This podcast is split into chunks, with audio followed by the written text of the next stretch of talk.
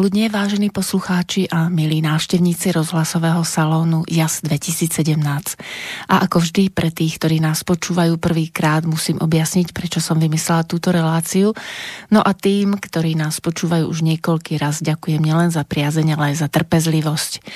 Náš salón vznikol v roku 2017 ako súčasť vernisáží, najskôr s mojimi obrazmi, potom aj s obrazmi mojich priateľov.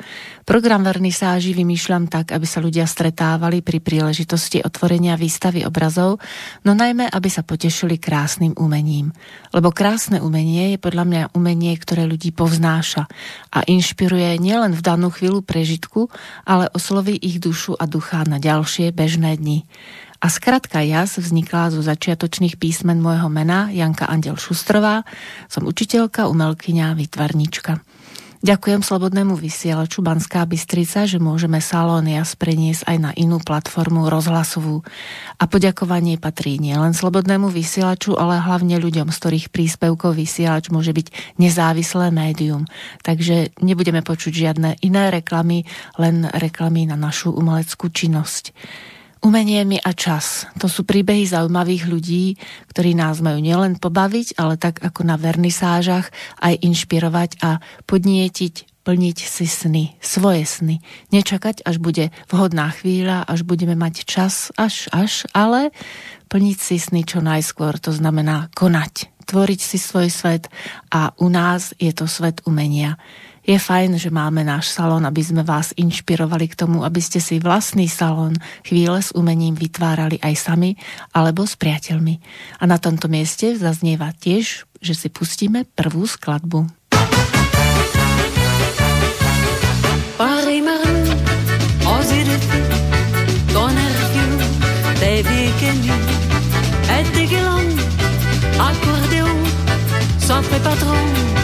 mais c'est si bon gigolo, des déshabille sous le métro de la Bastille. Oh, c'est saoulé à tes jupons, ça fait gueuler, mais c'est si bon. Wandeli la fleur des pantons, ça fait des tas de petits tapons qui me font merveille en toute saison. Ça fait toi, c'est si bon. D'aider la croix, bébé d'envers, ça fait des mois qu'elles sont ouvertes. Alors c'est dans une raison, elles gars, mais c'est si bon. Pari ponti, o manchi Chris, tappa da me, donna police, tonton cosa, a de leon, tu n'es pas ça, mais c'est si bon, hold up savant, pour la chronique, traction avant, pour la tactique, un petit coup sec, le diapason, range tes copecs, sinon c'est bon.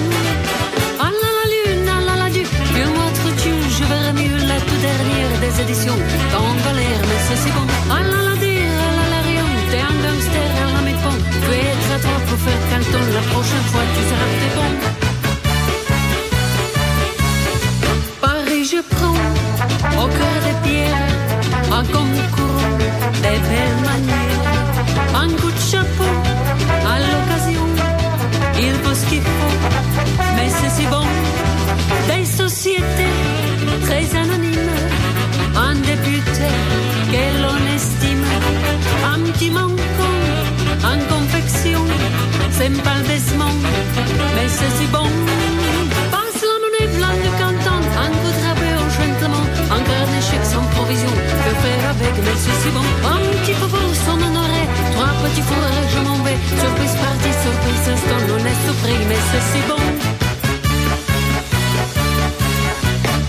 j'ai pu à la la longueur du vocalise. Y a pas d'espoir dans tes rayons, même trottoir, mais c'est si bon. T'es vagabond, t'es fond des scènes, mais c'était bon pour la scène, pour la romance, à illusion. Y a de la fluence, mais c'est si bon. Mon secret dans les faubourgs l'amour, ça pousse encore à la maison. On a i un arbre sec Dans la rue comme un bateau Sautant en pendule Un très bon C'est la brûle et c'est si bon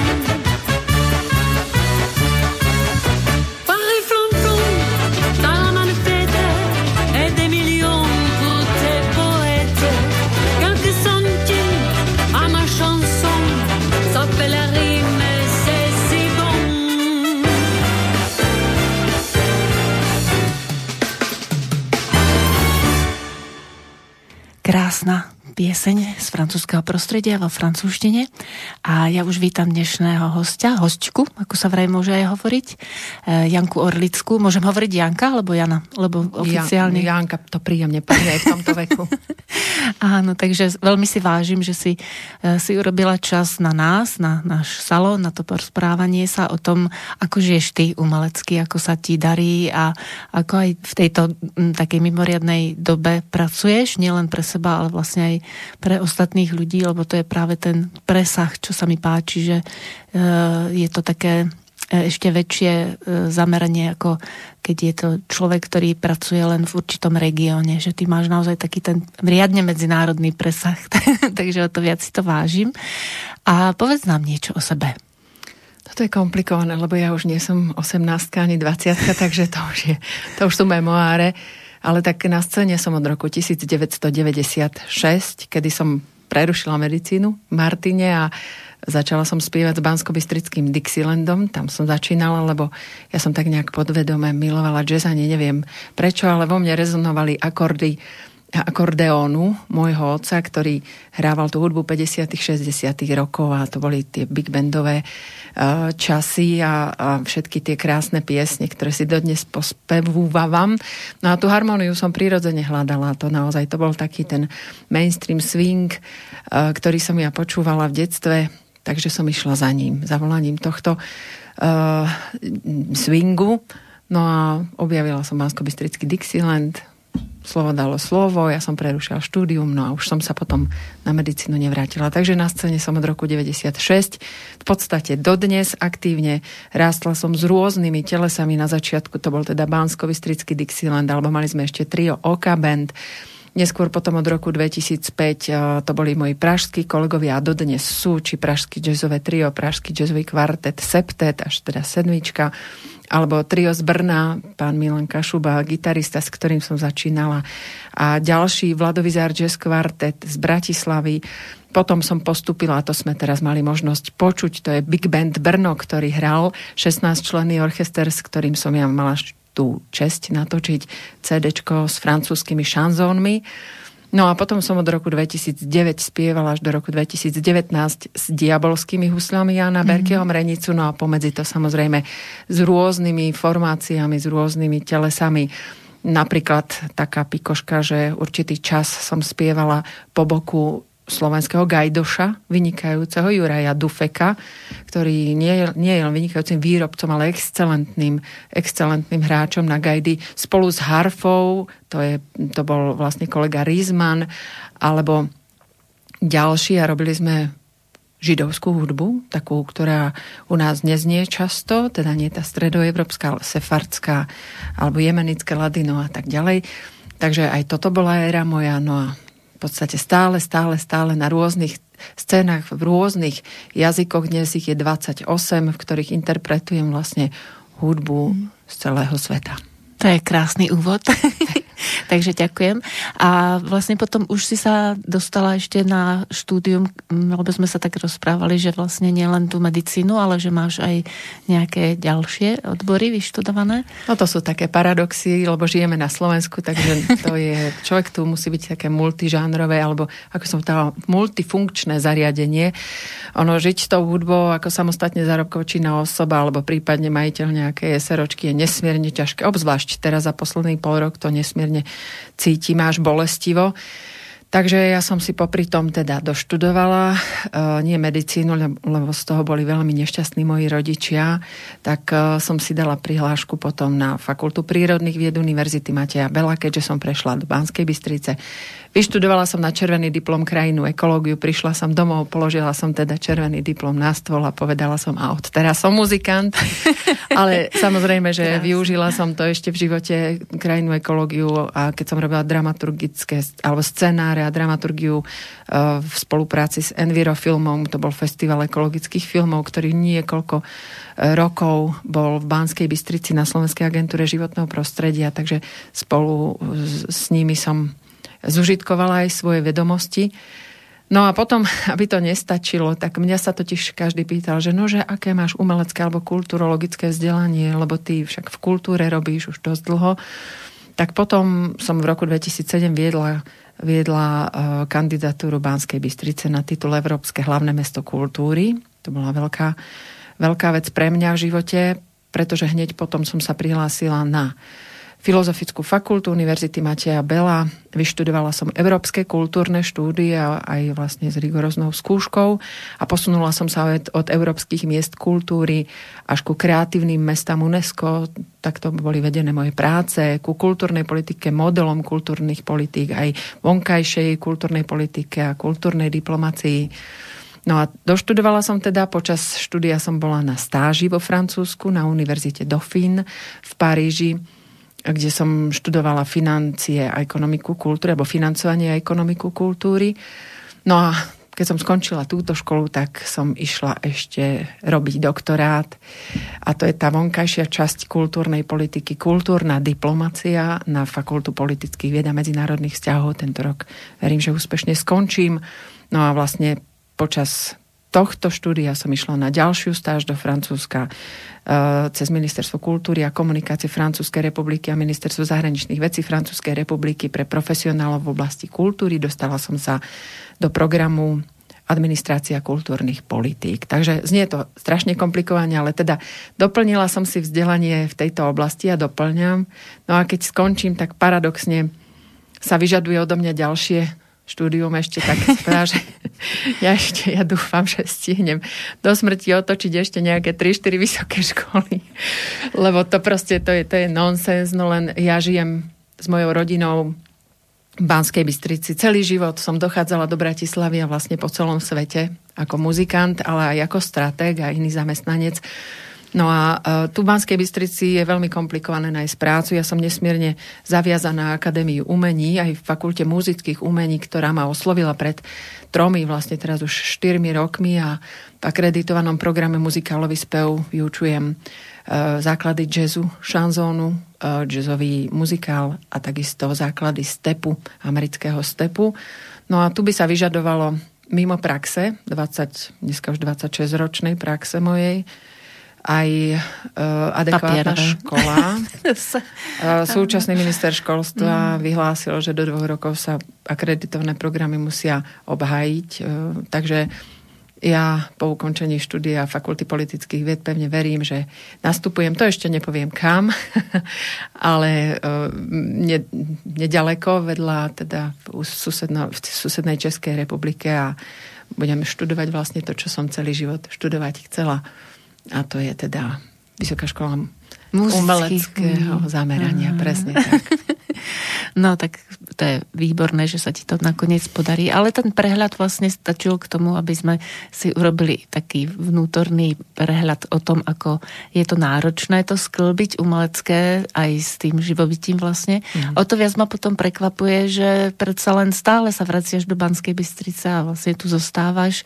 Je to len kvôli rodine, alebo uh, máš nejaký dôvod na to, lebo aj to bola jedna z vecí, prečo si v rádiu v mhm. slovenskom vysielači? Neviem, e, ja som v mladšom veku bola veľmi tak, taký otvorený človek, preto vrami bola, lebo samozrejme to sú neprenosné skúsenosti voči tomuto mestu, ktoré je moje, mojim rodným mestom, robila som festivaly a tak ďalej. Je tu obrovské množstvo úprimných ľudí, veľmi zlatých a milých ľudí, ale ako si uh, som mimoriadne sa sklamala s mnohými teda vedeniami tohto mesta, len málo ktoré vedenie naozaj stalo za to bolo ústretové, vážilo si ľudí e, takéhoto typu, ako som ja, že idú s nasadením a naplno. Mm, mám, trpíme tu takým zvláštnym malomešťactvom a takým mm. zvláštnym diktátom vlastných horalských zákonov a ono to tak nefunguje. Vo svete a vo vyspelých kultúrach, ale už aj trošku v Bratislave sa ľahšie dýcha. Práve preto, že je tam ten pretlak e, aj kreativity, aj umenia, aj odborníkov, čiže oni sa síce možno navzájom ohovárajú, lebo to je taká fajná slovenská vlastnosť, ale musia sa posúvať, pretože je jeden od druhého závislý a stúpajú si po hlavách a obžierajú si uši, ako sme na Slovensku, takže to je naša vlastnosť bez problémov, ale predsa len uh, ako posúvajú, posúvajú sa o mnoho rýchlejšie dopredu. No my tu tých, toho potenciálu veľa nemáme, ale vieme si ho systematicky zlikvidovať ešte. Mm. Takže e, trošku som sa izolovala od mesta ako takého, ale mám tu syna, ktorý miluje toto mesto, svoj učiteľ, svoje učiteľky v hudobnej škole, či učiteľku spevu, Betku Trgovú, to je však operná spevačka, či pani Tatárová, učiteľka klavíra, ktorá, ktorá je vynikajúci pedagóg. Ona, on miluje svoju pani učiteľku na jazykovej škole Slobodného slovenského vysielača. Takže Zuzku Príbojovú, vynikajúca učiteľka, naozaj svojich trénerov atletických je v, tria, v Triane, v triatlonovom klube, malinký ešte, ale trénuje triatlon, chce tak veľmi, lebo vidí tých veľkých, ako makajú. Tak malinký, on tak tých 12. Ročný, 9? 9? 9 Aha, 9, taký 9, vyspolý. No, to je. Má vy, vysokých a mocných rodičov. Mm-hmm.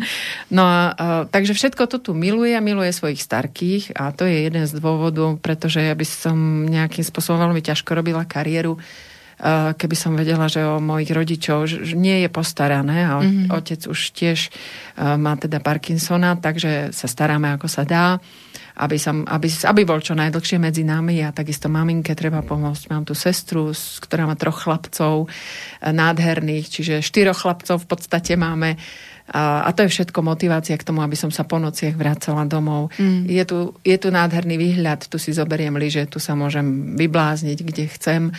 A umenia mám vlastne od rána do večera 24 hodín denne, koľko len chcem, takže naozaj je to mesto na, na taký, taký rodinný život veľmi, veľmi dobré a veľmi príjemné. No a ten zvyšok, ten mne vyplňa moje zamestnanie, až tak intenzívne kontakty tu nemám, ale nie je to spôsobené len mestom Banská Bystrica ako také a mnohými ľuďmi, ale je to spôsobené uh, aj tým, že jednoducho tu, keď prácu človek hľadá, tak musí byť príslušný tam, tam, politický, alebo ja neviem, známosťou, alebo proste musí byť nejak ideovo naklonený a ja takto nežijem v živote. Ja sa snažím udržať tú strednú pravdu mm-hmm. a potom, je to, potom sa zo mňa stáva ohrozený druh, pretože ani právo, ani ľavo, ani extrémisticky vpravo, ani extrémisticky vľavo, mm. ani liberálne vpravo, ani liberálne vľavo vás potom nechcú, lebo ste škodná, lebo tie vzorce nepreberáte komunikačné. Mm. No a tak preto som sa tak trošku izolovala, ale vždycky idem za správnymi hodnotami a ja si myslím, že tá moja tvorba 26-ročná tomu aj napovedá tak my sa započúvame do ďalšej piesne, ktorú máme pripravenú v poradí.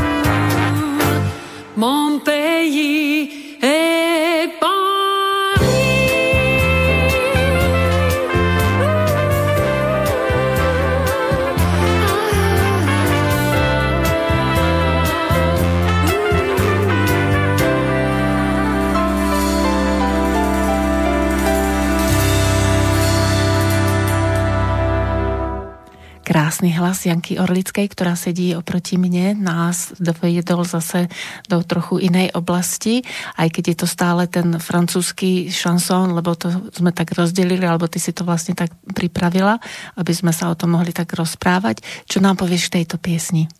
Pieseň sa volá Že du amour, mám dve lásky, moju krajinu a Paríž. Mm-hmm. A to práve ma vracia k ére, kedy som začala spievať šanzón. Bolo to v roku 2001, eh, kedy som sa dostala do Paríža a bola som v kontakte s vtedajším veľvyslancom Slovenskej republiky v Paríži, pánom Valachom ktorý si ma po druhý deň po koncerte v paláci UNESCO, kde prišlo 78 svetových diplomatov a prezident francúzsky vtedajší, to bol pre mňa veľký zážitok, že na nejaké slovenské jazzové trio sa prišli pozrieť a bola tam samozrejme prezentácia mm. slovenských podnikateľov. Uh, bol to veľký zážitok, tak on si ma druhý deň zavolal na veľvyslanectvo a opýtal sa ma vlastne historickú otázku, ktorá vo mne rezonovala dlhý čas a aj ma vlastne doviedla až k tomuto výsledku a k šanzónom francúzským, aj k šanzónom z celého sveta. Prečo vy nespievate francúzsky šanzón? No, moja odpoveď bola, no, nemám k nemu vzťah, ja neviem po francúzsky, lebo francúzsky šanzón, to bola jeho odpoveď, môže spievať len ten človek, ktorý má druhému čo povedať. To je krásne. No, to bola veľmi silná mm. myšlienka. Ja som sa potom s ním stretla. Začala som sa samozrejme učiť po francúzsky. Krkolo mne rôzne, lebo to je štvrtý jazyk v mojom živote a ja, a ja ho považujem za najťažší jazyk. Um, tak uh, vlastne v roku 2005 som sa s ním no, znova stretla na breznianských francúzsko-slovenských dňoch. No a tam som pre neho na objednávku spievala. A vedľa neho sedel francúzsky veľvyslanec Jacques Faure, ktorý si ma zavolal potom za dva dní na veľvyslanectvo.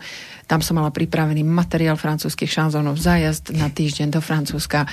Vybavila som sa CD-čkami, proste začala som čítať e, o francúzskej kultúre, francúzsky šanzón, vývoj a tak ďalej. Začala som potom v Rádiu Lumen robiť aj relácie a potom ma zobral Rádio Devín, relácie o šanzóne. E, dosť dlho som teda robila.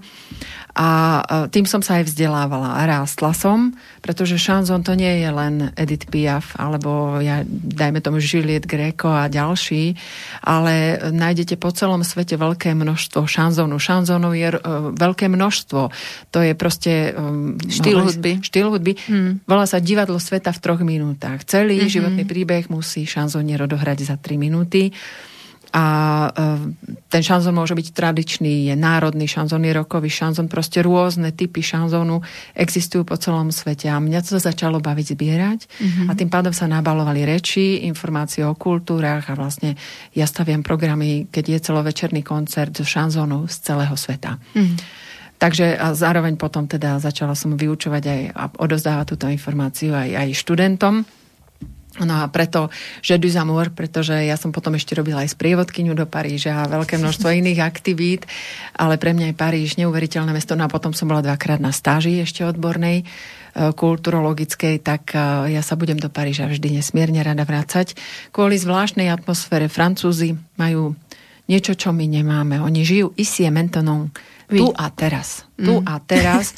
Oni neplánujú, neanalizujú, neriešia, čo bolo a tak ďalej. Tu teraz si sadnú na trávnik a tu a teraz sa budú rozprávať o tom, aký je ten deň úžasným darom a, a ako nám je dobre. Keď trošku zasvieti slnko, keď trošku sprchne v Paríži, prší často a veľmi rýchlo. Takže oni, oni neriešia nepodstatné veci. Žijú tu mm. a teraz.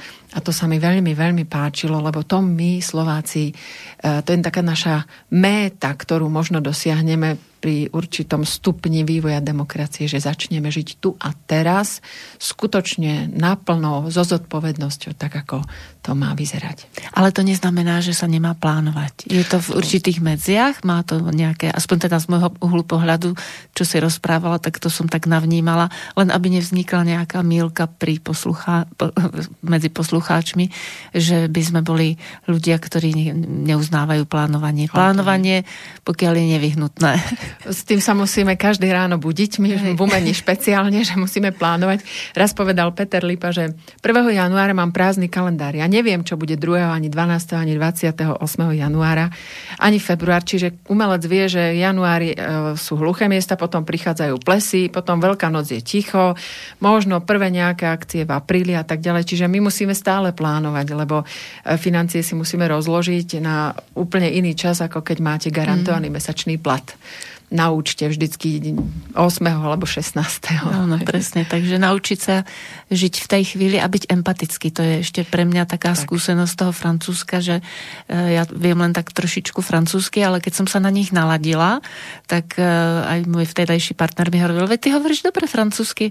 A vrem, no ale to ide z nich. Mm-hmm. To keď tam človek plinie do toho a nechá sa unášať, tak vlastne rozumie, čo hovoria, aj keď nie som tak jazykovo vybavená, ale dokážu sa naladiť. A to je potom taký ten svetový jazyk, keď si ľudia rozumejú a vlastne majú tú atmosféru a naozaj sa nerieši, žije mm. sa. Mm, presne tak.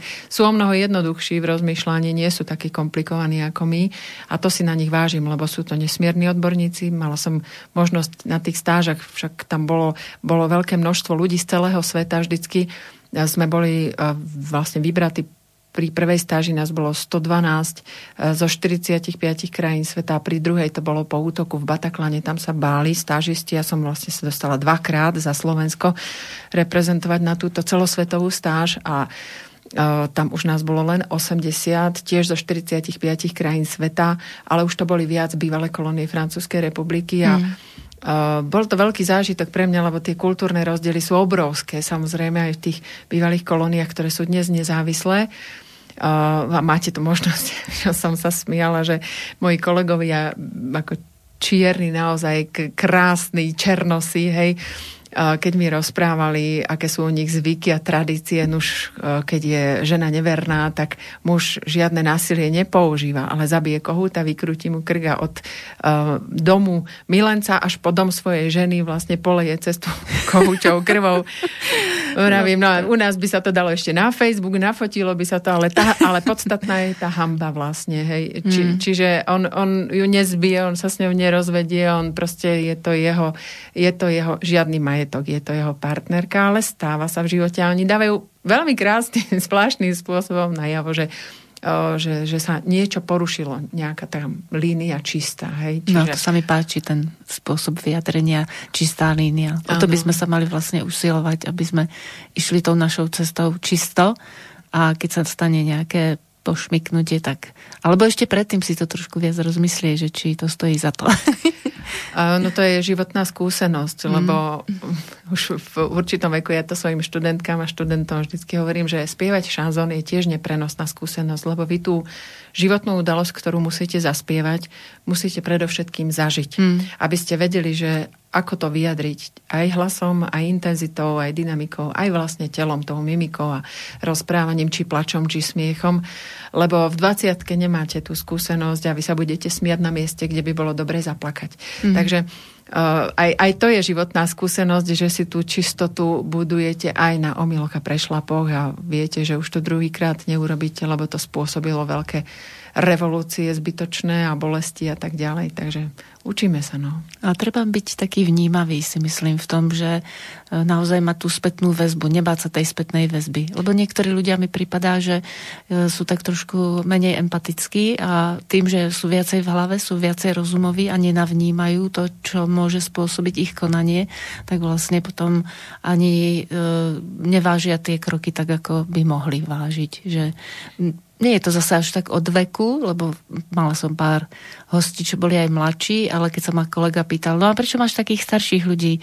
Tak ja hovorím, no preto, lebo oni majú tie životné skúsenosti väčšie a už vlastne môžeme potom inšpirovať tých poslucháčov k tomu, aby si to sami zvážili. Aby tie piesne, ktoré púšťame, tak aby neboli len kulisou, ktorá niečo vyplní prázdne, ale aby sme sa sústredili, aby to bolo naozaj to umenie, že vlastne, ktoré odráža ten život, že to nie je len taká prázdna kulisa potemkinovskej dedinky, mm-hmm. ale že naozaj e, prenášame emócie a vlastne odovzdávame aj nejaké posolstvo. Ono je pravda, spoločnosť sa vždy tvári, že mladý, dynamický, eh, ja neviem, špičkový a tak ďalej. No, špičkový nikdy nemôžete byť, môžete byť mladý, dynamický ale tie skúsenosti sú neprenosné. Ako v profesionálnej oblasti, ja viem, ako som spievala, ako som sa správala na pódiu pred 10-15 mm. rokmi, a čo to sprevádzalo a viem, že už by som to nechcela, keď sa ma niekto opýta, eh, či by som chcela vedieť 10 rokov mladšie, ani náhodou, ani o deň mladšia, lebo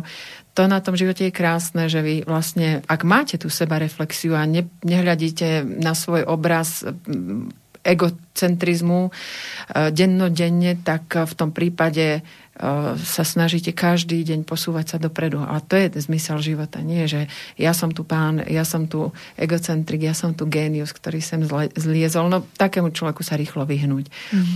Ale naozaj život je neprenosná skúsenosť a každý deň je obohatením. Ten, kto ho vníma, tak vie, o čom hovorím. Áno, my sme boli vlastne obidve mladé, takže vieme.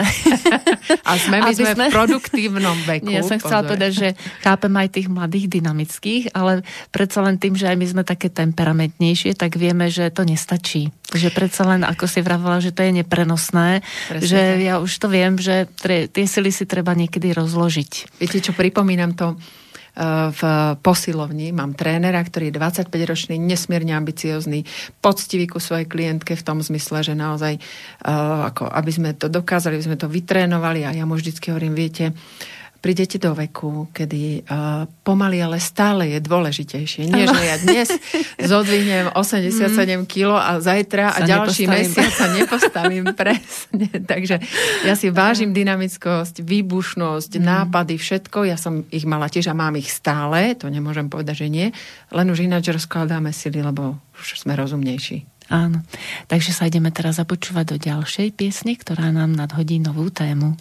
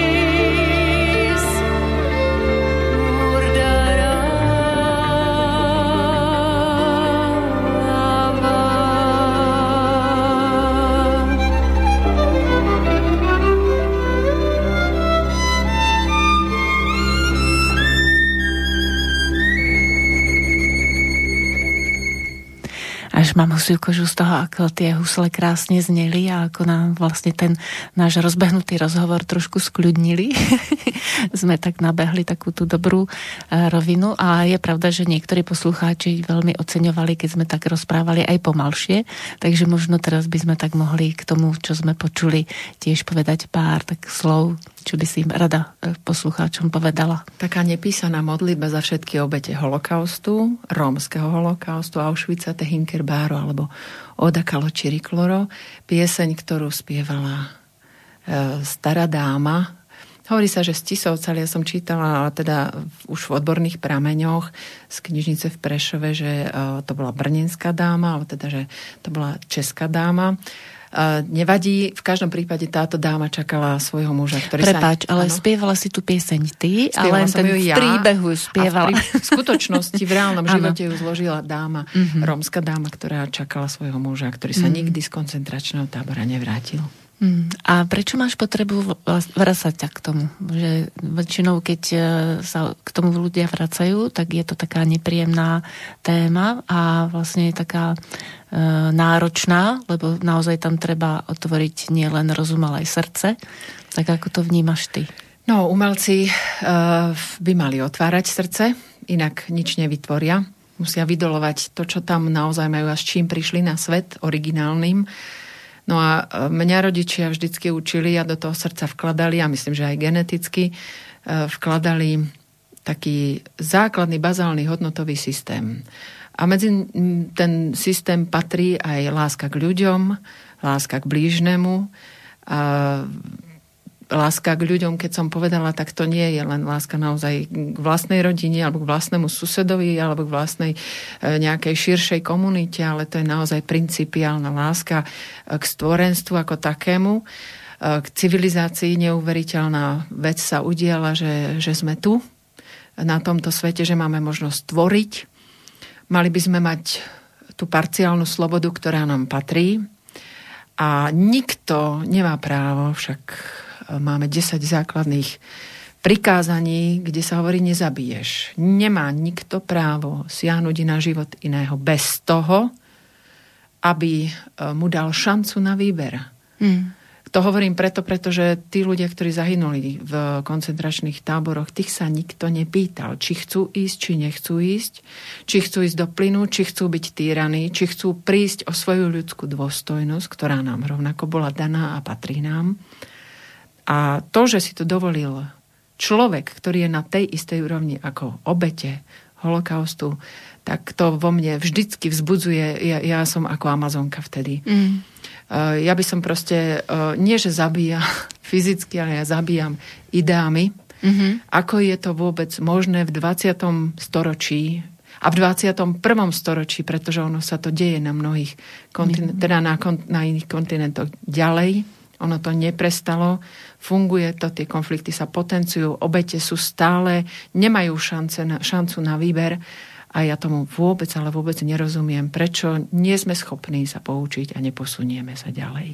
Takže hlavne kvôli tomu, aby sa poučila aj mladšia generácia, sa vraciaš k tejto téme. Presne tak. Presne tak. My sme mali také jedno leto doma, kedy, však ja som spievala na mnohých oslavách Slovenského národného povstania a bola era v Banskej Bystrici, kedy veľmi intenzívne sme pripomínali fašizmus, dokonca billboardami a tak ďalej.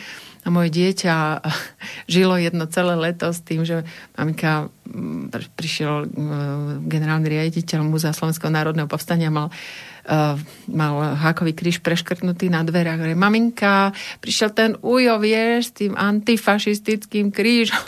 Nebo malý, malý pár rokov dozadu. Mm. Proste celé leto a tomuto malému tvorovi som vysvetlovala, čo, čo sa stalo v histórii mm. objektívne, pretože či už je to z politických dôvodov alebo z iných akýchkoľvek dôvodov je nutné vždycky, aby sme sa posunuli ďalej. Uh, sebereflexia aj v histórii národa, aj v charaktere národa a tak ďalej. Čiže táto sebareflexia nenastala, my sme sa dôsledne zamotali mm. do vlastnej neschopnosti si priznať chyby a tým pádom som vlastne nastúpila ja s mojimi muzikantmi a s ďalšími ľuďmi, ktorí sme v roku 2009 začali intenzívne vlastne uh, robiť umelecko-vzdelávacie programy pre stredné školy a pre základné školy o rôznych animozitách spoločnosti, o rómskom a židovskom holokauste, o dôsledkoch a o tom, ako, ako som hovorila, ako sa v 21. storočí je nutné už posunúť ďalej. Mnohí sa posunuli a mnohí sa neposunuli, nepoučili a preto ten zvonec nad hlavami zvoniť stále musí. No a vlastne tým pádom som si ale zároveň aj príjemne rozširovala eh, svoj repertoár, lebo Študovala som rómskú hudbu z celého sveta s diabolskými úslami Jana Berkyho Mrenicu. Mladšieho sme mm, postavili vlastne prvý program Dáma v čiernom. To bola cesta rómskej piesne z Indie až na Slovensko. Nádherná hudba, naozaj. Ja som si ju z Paríža doniesla. Nikto iný to nechcel hrať, len Berky Mrenica mladší, takže to sme s veľkými diabolskými úslami urobili tento projekt. A mm, od, od tom bodu vlastne veľké množstvo projektov o rómskej hudbe, o rómskom holokauste, no aj židovskom holokauste samozrejme. Takže tam sa ale rozšíril záber mojich jazykov. Áno. Ja som len teraz ešte tak si spomenula na to, že e, keď som v úvode hovorila o tom krásnom umení, že nepatrím k tým tzv. slniečkárom, že vidia len to slniečko, aj keď ho rada malujem v rôznych e, takých trošku už by som povedala abstraktných formách, ale má to byť taký zdroj energie, ale do toho slniečka patrí vlastne aj to poznanie tej tmy, lebo bez tmy vlastne by nebolo to svetlo. Takže je dobré, aby sme prostredníctvom umenia e, videli aj tú tmu, a práve ako sme hovorili, že ľudia sú až príliš e, orientovaní rozumovo a všetko si chcú zargumentovať a len sa bijú medzi sebou argumentami, že by bolo dobré naštartovať vlastne to pocitové v nich. A to znamená, že to musia byť silné príbehy. Silné príbehy v tom, že nie sú len osobné, ale že nás tak vlastne akoby prekračujú. Týkajú sa nielen nás, ale ako si vravila v podstate celého ľudstva. Lebo pri tej globalizácii, čo vidíme aj v dnešnej dobe, že naozaj sa to dotýka týka každého na tej zeme guli. A teraz už je najvyšší čas, aby tá mladá generácia nezabudla na to, čo sa stalo, lebo sa to môže veľmi rýchlo vrátiť alebo nejakej inej forme znovu akoby niektoré ideje obnoviť. A e, bolo by dobré, aby vedeli vycítiť, lebo nie vždy sa to dá argumentami vlastne vysvetliť, ale vycítiť, že aha, tieto slova sú len v hlave a sú, je za nimi prázdno. Mm-hmm. Poďme to tým umením sprostredkovať, aby bolo vidieť, aby si každý urobil svoj obraz na to, mm-hmm. že čo to je. Lebo táto relácia je apolitická, ale to umenie niekedy nesie v sebe ten náboj uh, tej udalosti, čo sa deje v spoločnosti. Určite, určite. Keď som hovorila o tých šanzónoch, uh, umenie prekračuje kultúry alebo prekračuje štáty, Hranice. A dokonca až prekračuje politické zriadenia. Hej? Čiže ja keď mám v repertoári národný šanzón ruský, ktorý vznikol v 70. rokoch, Koň, Spieva sa tam Ja ľubľu Rasiu. Ale je to jeden neuveriteľne geniálny, harmonický, melodický a vlastne aj textovo šanzón. Prečo ho mám vyradiť? Len preto, že je ruský?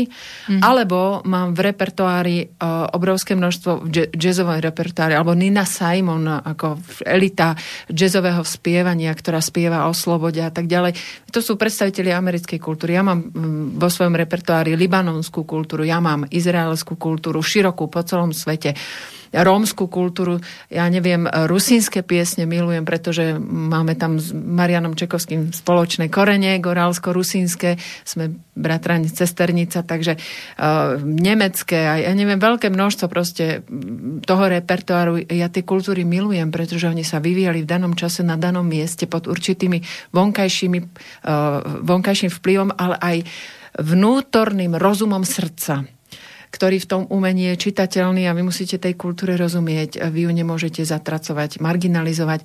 A ako si povedala vlastne, uh, či aj to slniečko sa nedá poznať bez tej tmy. Nie, ja to nemám rada, keď sa niekde marginalizuje, že slniečkári, alebo ultrapravica, alebo ultralavica, alebo čo. E, to sú ideové zámery, ktoré nás tu niekde tlačia do nejakých vyjadrovacích vzorcov a do nejakých foriem. Lebo sú mnohokrát nelogické. Aj tá pravá, aj tá ľavá, aj tá jedna, aj tá druhá strana.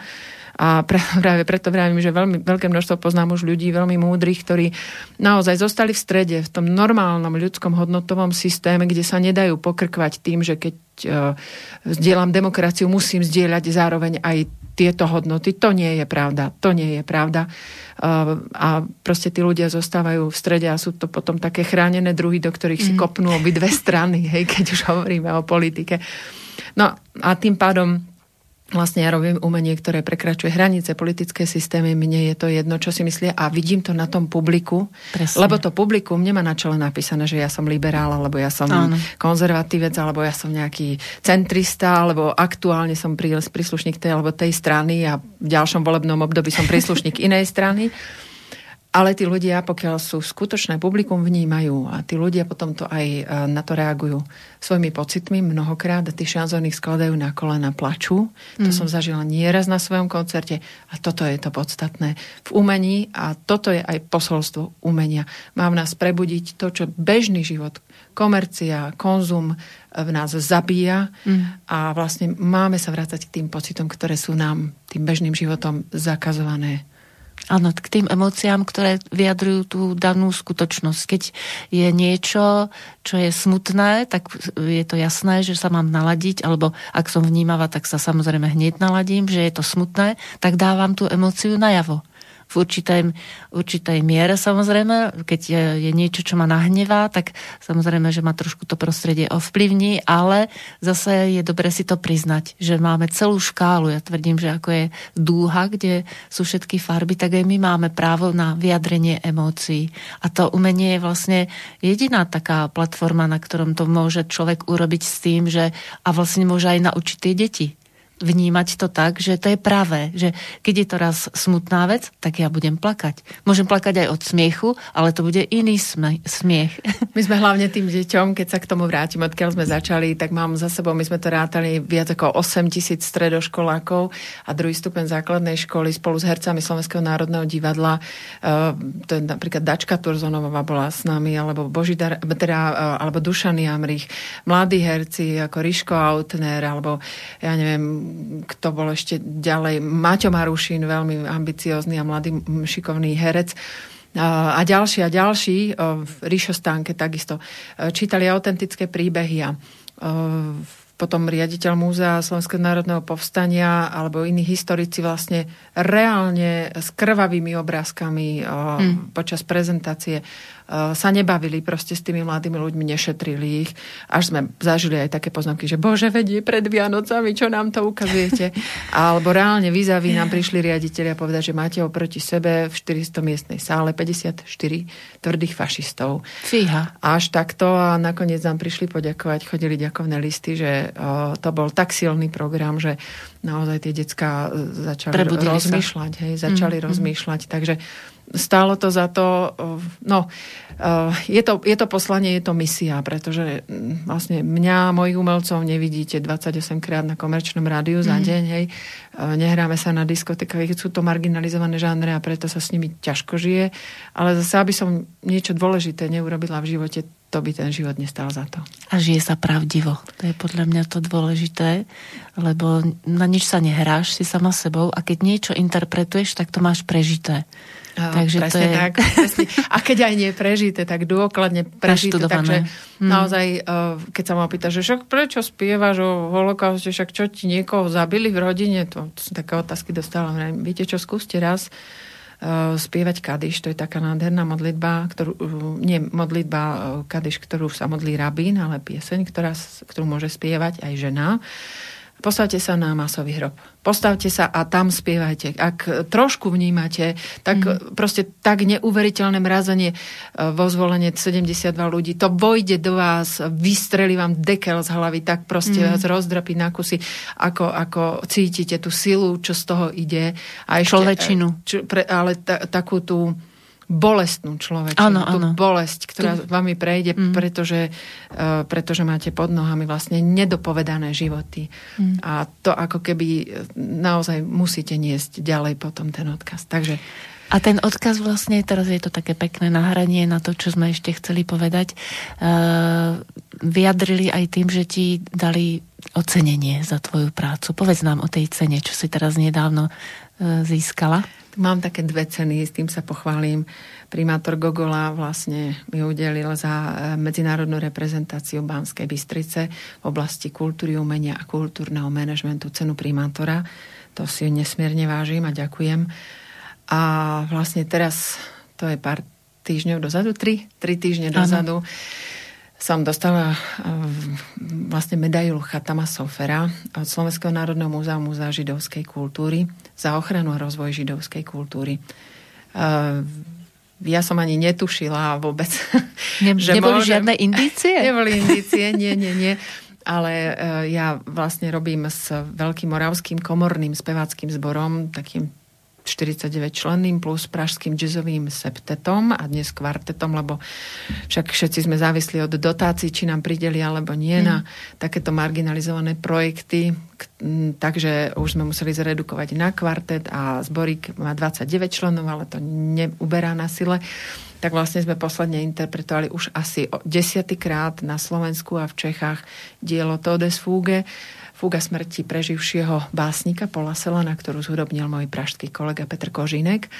No a vlastne ten program mm, sme ukázali Slovákom, on bol nahraný v nemeckom mm, rozhlas v 98.